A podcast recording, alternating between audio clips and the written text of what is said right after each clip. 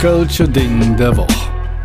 Uli und Frank präsentieren euch der Podcast zur stärksten Stadt auf der Welt. Kompakt, subjektiv, völlig voreingenommen und natürlich für lau.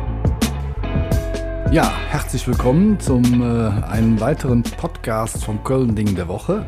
Heute geht es um Jan von Werth. Moment. Oha, jetzt kriege ich direkt hier eine O P. Es geht nicht um Jan von Werth, es geht um Reitergeneral Jan von Werth, bitte, ja? So viel Zeit muss sein. Oha, oha, okay, alles klar. Also die Karnevalspolizei hier gegenüber, die äh, hat mich direkt mal in die Schranken gewiesen, denn heute erstmal eine kleine Triggerwarnung, geht um den Fastelovend, um Karneval und vor allen Dingen um den Reitergeneral Jan von Werth. So sind nämlich richtig. Reitergeneral Jan von Werth, Jans starze Kerl. Wenn ihr mal unterwegs seid, geht auf den Altermarkt, guckt euch das Denkmal an. Da steht da. Ein ganz großer, starzer Mann mit Riesenschwert, mit Fe- Federn auf dem Hut, langer Mantel, Stivele bis über die Knie, also so over knees. Ein ganz, ganz starzer Kerl. Das war einfach nicht immer so, das war nicht immer so. Das war eigentlich ein richtig ärm so. Ja, der Jan, ich nenne ihn Jan, Freunde, nennen ihn Jan, der ist nämlich Stallknecht gewesen. Der war Stallknecht bei einer Familie am Kümpchenshof, das ist heute Gerlingviertel. Und da war der so, naja, unterste, unterste Rangstufe. Der hatte nix an der Föß, aber ja nix. Hatte die Zuständigkeit, sich um die Kutschen und Pferde zu kümmern und äh, hatte eigentlich keine großen Karriereaussichten in seinem Leben, war aber unsterblich verliebt. Ja, in das wunderbare Mägdelein Griet. Die Kölschen sahen Griet, sie war Margarete, sie war auch nicht gerade hochwohlgeboren. Das Mädchen hatte einen Obststand, genau genommen hat einen Obststand gearbeitet, Obst- und Gemüsestand, an der Severins-Torburg auf der stadtauswärts gelegenen Seite. Hört sich trivial an, ist aber wichtig, weil auf der stadtsauswärts gelegenen Seite, Severins-Torburg, war nicht mehr das Gesetz der Stadt Köln und nicht mehr die Steuergesetze, sondern es war das kurfürstliche Köln. Und da konnte man günstiger einkaufen und verkaufen. Das heißt, du gehst einmal durch die Stadttour durch und kannst billiger einkaufen und verkaufen. Und da hat sie an einem Obst- und Gemüsestand Fuhle Kappes und Gedrisse verkauft und hat äh, auch ein kärgliches Auskommen gehabt. Das heißt also, die Griet war jetzt so wie der Discounter unter den äh sag ich mal, Verkaufsstände. Herrlich, herrlich gesagt. Und der Jan war unsterblich in sie verliebt. Dann ging er hin und hat gesagt, Griet, mir zwei, das wär doch jetzt, ne? Wir könnten doch ein wunderbares Pärchen sein. Und was sät das Mädchen? Nee. Und zwar, du hast nüs an de Föß, mit dir will ich nix zu tun haben, ich bin für jetzt Hüteres behoben. Was auf äh, Deutsch jetzt, sag ich mal, übersetzt heißt, du hast überhaupt kein Geld, ich bin für Höheres geboren. Der Jan war am Boden zerstört, hat aber dann nochmal einen neuen Anlauf gemacht, ist wieder hin, hat ihr nochmal den Hof gemacht, wieder einen Korb gekriegt und dann noch ein drittes Mal wieder den Korb gekriegt, weil sie tatsächlich dachte, sie kriegt noch eine bessere Partie ab. Und dann hat der Jan was getan, was wir Männer immer tun, wenn wir dreimal den Korb kriegen, nämlich er äh. wollte sich umbringen. Ah, okay, ich habe gedacht, er hätte sein Profilbild bei Tinder gewechselt oder so. Nee, damit nee. Er wollte sich tatsächlich umbringen und äh, das war eigentlich eine ideale Zeit, um sich umzubringen. Es war nämlich die Zeit des dreißigjährigen Krieges. Der war von oh, jetzt hab ich die, äh, sechzehnhundertachtzehn bis sechzehnhundertachtundvierzig.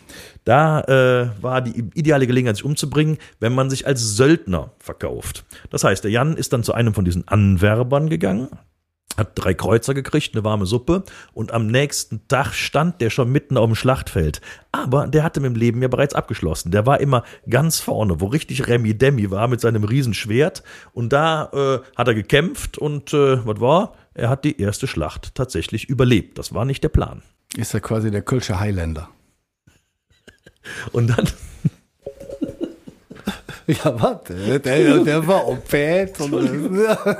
So, dann äh, nächste Schlacht, nächste Schlacht wieder überlebt. Und noch eine Schlacht überlebt und noch eine Schlacht überlebt. Irgendwann dachte der sich, ach, ehrlich gesagt, das Leben ist vielleicht doch gar nicht so ganz schlecht. Und er hatte wohl auch ein gutes Gefühl für Kämpfen, Kriege, Strategie, sodass der ganz schön stramm und schnell Karriere gemacht hat. Es hatte nämlich noch einen riesen Nebeneffekt, wenn man in der Zeit damals in der Armee war und überlebt hat, weil alle rundherum sind gefallen und deswegen war das ein automatischer Karriereturbo. So wurde der nach oben gespült. Als er dann wirklich richtig Karriere gemacht hat, hat er sich irgendwann gedacht, so, ach weißt du, ist ja irgendwie auch doof. ich könnte ja eigentlich mein eigenes Geld verdienen und mich nicht an andere verkaufen als Söldner, sondern ich bilde eine eigene Söldnertruppe raus. Das war das Reiterchor Jan von Werth. Okay, und das ist dann jetzt eine Karnevalsgesellschaft geworden. Ja, langsam. Da waren noch ein paar Schritte dazwischen. Ach so, erstmal, okay. Ne?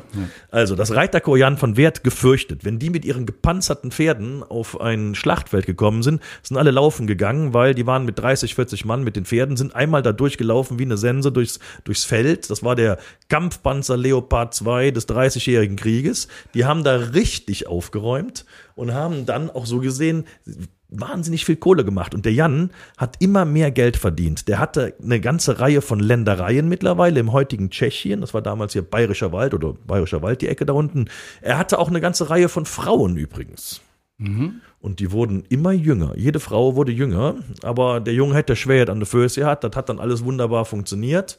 Er hatte einen, äh, einen Steckbrief, war ihm aufgesetzt, ne, ein äh, Kopfgeld, so heißt es, ein Kopfgeld war ihm aufgesetzt, weil er war als der Franzosenschreck bekannt. Ah. Und die Franzosen haben dann gesagt, der muss vom Pferd geschossen werden. Das hat, ist ihnen aber nicht gelungen. Sie haben ihn zwar irgendwann mal festgenommen, dann wurde er ausgetauscht, aber dieser Junge, der muss auf dem Schlachtfeld wirklich sensationelle Kräfte gehabt haben. Er hat einmal eine Schlacht zu Ende gekämpft, obwohl ihm eine Musketenkugel im Kiefer gesteckt hat, hat er erstmal zu Ende gekämpft und danach erst die Kugel rausmachen lassen. Also der war schon ein echter Haudegen, der Typ. Mittlerweile reich, Reitergeneral, also der konnte es richtig krachen lassen. Und dann kamen die Kölschen aufs äh, Tapet. Nämlich in Koblenz haben die Franzosen die Festung Ehrenbreitstein besetzt. Kennst du, ne? Nee. Das ist das große Bollwerk direkt in Koblenz, ob der Schelsig in Koblenz, eine Riesenfestung. Und der Haken für die Kölschen war, solange die Festung Ehrenbreitstein besetzt war, konnte man von da oben aus mit Kanonen auf die, auf die Schiffe schießen. Und es war kein Verkehr mehr auf dem Rhein möglich. Kein Verkehr mehr auf dem Rhein war für die Kölschen Driss, weil kein Handel, die Kölschen konnten kein Geld mehr verdienen. Das fanden die ziemlich doof. Also haben die den Jan angerufen und gesagt, hören's Jan, kannst du nicht mal eben bitte nach Koblenz gehen und die Festung Ehrenbreitstein dann da befreien, damit wir wieder Handel treiben können? Ja, Sett oder Jan, kann ich machen. Aber da muss ja für mich aber drin sein. Ja, kriegst eine Kiste voller Gold und Ehre und Ruhm hier in Köln, kannst du machen. Gut. Also der Jan zu den Jungens, alle Mann ob die Pät, wir reiten nach Koblenz.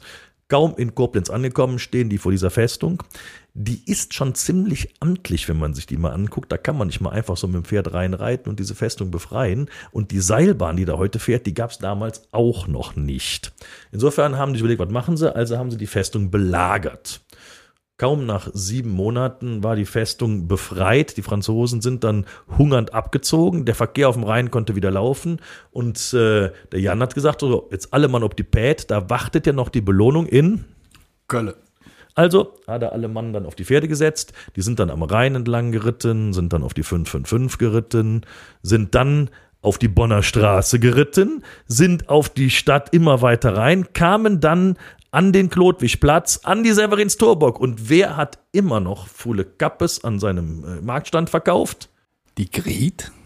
Richtig. Und da kommt der Reitergeneral Jan von Werth, eine richtig starke Kerl, Multimillionär wahrscheinlich nach damaligen Verhältnissen, kommt an, sie mit ihrem Fule Kappes, er boffen ob dem Pät, mit allem Gedöns, mit Orden und allem Behangen, was man so braucht. Er kommt auf die Severins-Torburg zu, siedet Griet. Und dann passiert Folgendes. Sie stellt wehmütig fest, Jan, jetzt bist du General. Und der Jan lächelt sanft und sagt, Griet, wert hätt je don? Darauf seufzt Griet, Jan, wert hätt je wuss? Das muss man natürlich mal übersetzen für die Nicht-Kölschen über uns, ne? Also, sie sagt, hätte ich mal gewusst, dass du so reich und berühmt wirst, dass du so viel Geld hast, dass du irgendwann viele Ländereien hast, dass du ein Generalfeldmarschall hier wirst, dann hätte ich dich doch nicht in jungen Jahren ziehen lassen. Er, ganz Mann, Mann der kurzen Worte, sagt, du hast es verkackt. Der Ausruf, wer et hätt je wuss, der et hätt je don, bezeichnet heute noch in der Domstadt äh, eine verpasste Gelegenheit. Also so gesagt, das geflügelte Wort. Allerdings passiert jetzt eigentlich Folgendes. Jedes Jahr an Weiber Fastnacht im Laufe des Vormittages spielt, und jetzt sind wir beim Fastelovend, das Reiterchor Jan von Werth, eine der renommiertesten Karnevalsgesellschaften, die wir in Köln haben, eine der neun Traditionsgesellschaften, also Traditionschors. ganz großes Kino, spielt diese ganze Geschichte nach, an der Severins-Torburg, am entsprechenden Schauplatz. Der Jan kommt oben Päter an, das Ried verkauft der Fuhle Kappes, die reden diesen entsprechenden Dialog und normalerweise nach der Sage wäre der Jan jetzt in die Stadt reingelaufen. Aber was passiert? Die machen eine Geschichtsfälschung. Nee, was machen die denn? Jedes Jahr finden die beiden sich, obwohl in der Sage haben die sich ja nicht gefunden. Und dann geht der allererste Karnevalszug, den wir in Köln haben, das ist nämlich Jan von Werthzug, geht vom Klodwigplatz aus in die Innenstadt zum Heumarkt und da lösen die sich auf mit Singen, Lachen und Tanzen am Jan von Werth-Denkmal. Und auf dem letzten Wagen des Zuges stehen Jan und Griet, die sind so ähnlich wie der Fastelovends Prinz, jedes Jahr andere Figuren. Stehen Jan und Griet, schmeißen Kamelle, Bützja und Strüßja in das Volk. Und haben sich jeweils gefunden und lieben sich. Aber nochmal, das ist Geschichtsfälschung. Nach der Sage hätten die sich nie finden dürfen. Aber es ist ja nur eine Sage. Genau, weil der ganze Kram ist eigentlich erfunden. Bis auf Jan von Werth. Bis auf Jan von Werth. Jan von Werth ist eine historische Person. Wir wissen auch, welche Ländereien er besessen hat. Wir wissen, dass er Generalfeldmarschall war. Wir wissen, dass er in französischer Kriegsgefangenschaft war. Das wissen wir alles. Die Sache mit der Griet ist wahrscheinlich kölsche Folklore. Aber, liebe Mädchen, lasst euch gesagt sein, wenn ihr demnächst jemand seht, lurt nicht ob et Portemonnaie, lurt ob et Hetz. Genau, immer die Moral ist das Wichtige an der Geschichte. Das war eine weitere kölsche Ikone, heute Jan von Werth. Lasst euch überraschen, was wir nächste Woche für euch auf der Pfanne haben. Vielen Dank, dass ihr zugehört habt und bleibt uns wohlgesonnen. Bis demnächst und tschüss. Auf Wiedersehen. Vielen Dank fürs Zuhören. Und da wir natürlich absolut davon ausgehen, dass euch der Podcast gefallen hat, folgt ihr jetzt natürlich auch bei Spotify und zusätzlich noch auf der Webseite des Köln-Lotsen, köln dash lotse punkt de oder bei dem ganzen Social-Media-Gedöns, Instagram, Facebook und wie sie alle heißen, überall einfach Köln-Lotse gucken, dann findet ihr uns.